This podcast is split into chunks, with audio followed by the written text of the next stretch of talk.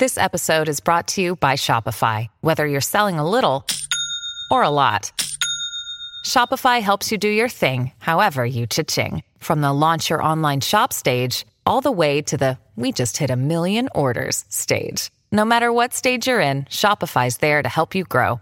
Sign up for a $1 per month trial period at shopify.com slash special offer, all lowercase. That's shopify.com slash special offer. I, I, for me, it's not a question of your ability. For me, it's more of a question of when you're just going to do the bloody thing.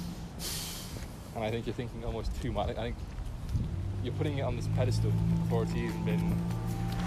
I think you should just go in, watch your gut. Hi, I'm your host, Margot, and you're listening to the first episode of Working Title. If I'm being honest, I tried to write this introduction a countless amount of times and I could never get it right. Turns out it's a bit challenging to introduce a story that hasn't been written yet. Working Title is about, well, see, that's kind of the problem.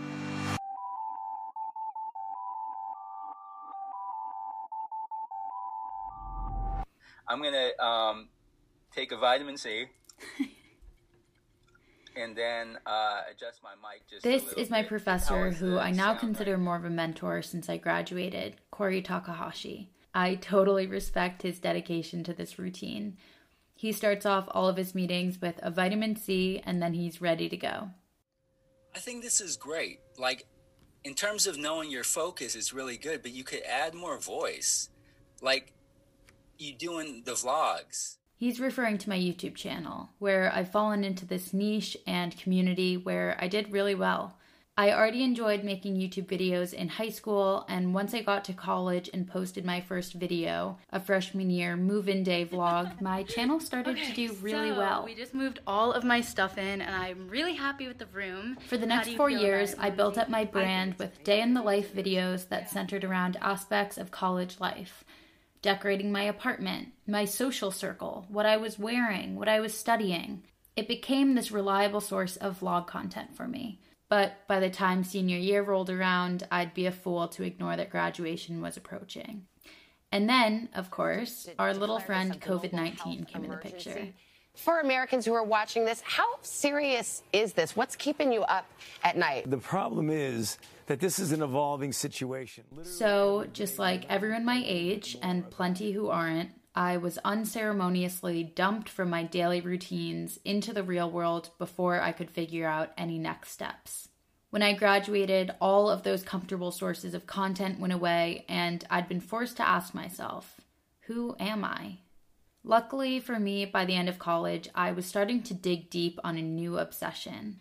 Podcasts were what I would listen to when I was walking to classes, hanging in my apartment, cooking, exercising, you name it.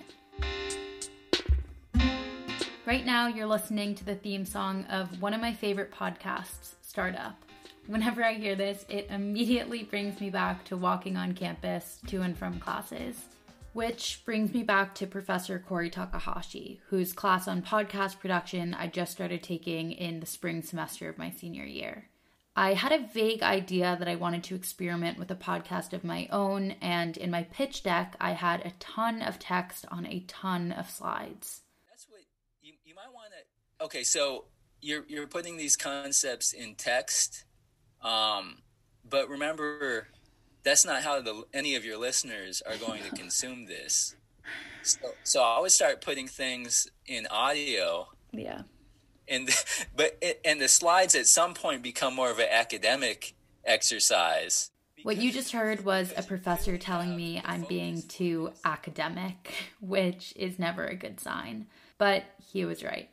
This whole process of creating this podcast made me overanalyze every decision I was making and become extremely hypercritical of myself and my identity. Not having an idea for a podcast was really eating away at me because it was something that I had wanted so badly to do, but it became a bit toxic when I started bringing it into a lot of my relationships with mentors, friends, and family. It didn't take long until it became the focus of a lot of the conversations I was having. Like the, the podcast you listen to have an arc. Like, This is my boyfriend on one of many long walks during thing, like the podcast I listen to is it's literally just people that I'm interested in or like talking about shit, and you kind of just follow them along their their mental journey. Yeah, I or get. vice versa. You literally script it and have people come in and then write a little thing in between to make it kind of a bit more clear. But on different topics. But I feel like those Yeah, podcasts. yeah. But what? But what the heck are those podcasts? I mean, I'm no Joe Rogan where they can just like talk about anything and they're very intriguing.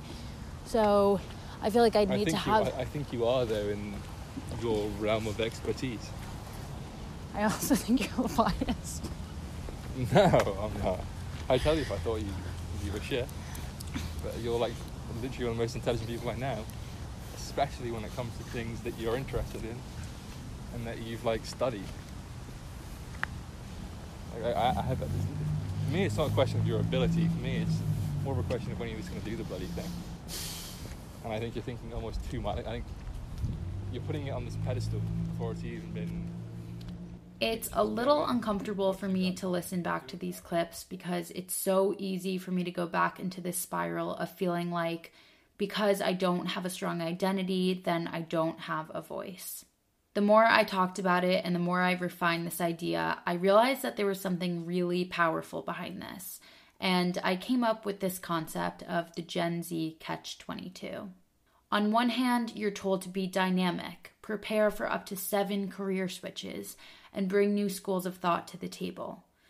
On the other, you're told to present yourself with a clear aesthetic, be an expert in your niche, and boil down your interests and identity to an easily digestible brand. I realized that one reason my generation was tied in such knots was because in our identities, our careers, our lives, we have to remain flexible to survive, even if it doesn't always seem favorable. And this catch 22 was at the very heart of my struggles with my identity, with my podcast. And I realized that's what the podcast is about. And if I was set out to document what it was to be me post grad, that's the way I had to make my podcast too. Working Title will document my journey in staying flexible. While exercising, sure, but also learning, giving back, moving, connecting. This podcast is all about reversing the process of the brand or the aesthetic, allowing yourself to make changing the brand become the brand.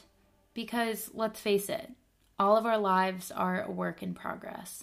You might even want to talk about or record for uh, an episode about this move to New York City. On the next episode, I've popped the college bubble and am forced to stay flexible with my next big transition. To stay up to date with Working Title, make sure you hit follow and you can find me on social media at margot.lee.